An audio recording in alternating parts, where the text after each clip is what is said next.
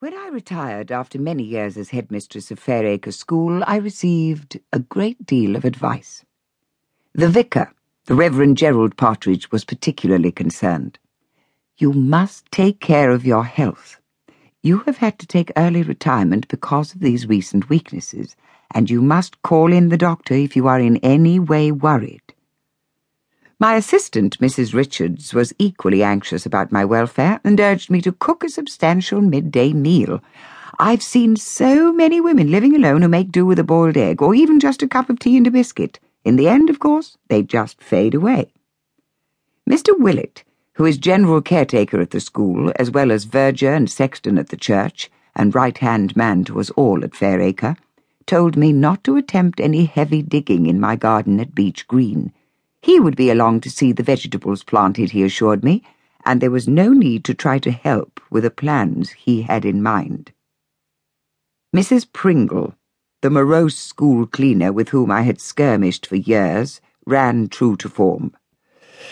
I'll be along on Wednesdays as usual, she informed me.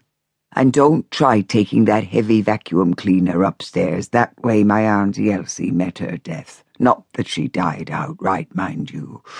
She lingered for weeks. It was the vicar again who had the last word, leaning into the car window and saying earnestly, Everyone hopes that you will have a really peaceful retirement. I promised him that that was my firm intention, too. It had been a bitter blow to me when I had been obliged to retire a few years before my forty years of teaching were up.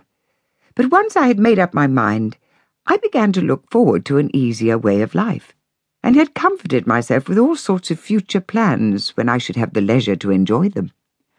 I continued to look ahead joyfully, but I must admit that during the first day or two of that particular summer holiday, the beginning of my retirement, those words of advice, so kindly meant, gave me food for thought. It seemed plain to me that the four people who had advised me so earnestly really had a pretty poor view of my capabilities. The vicar obviously considered that I was now a tottering invalid and incapable of looking after my own health. Mrs. Richards, who should have known better, seemed to think that I should neglect my digestion sinking to scoffing the odd biscuit and never making use of my cooking equipment.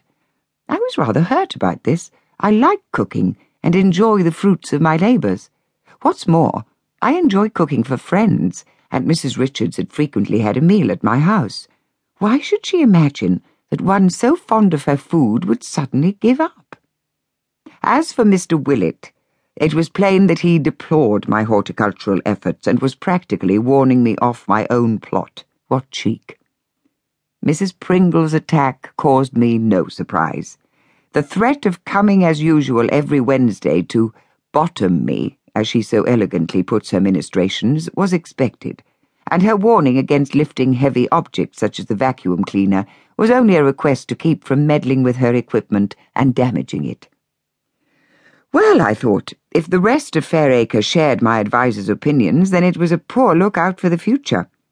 I began to wonder if I should make early application for a place in an old people's home, but at that moment the telephone rang, and it was my old friend Amy's cheerful voice on the line.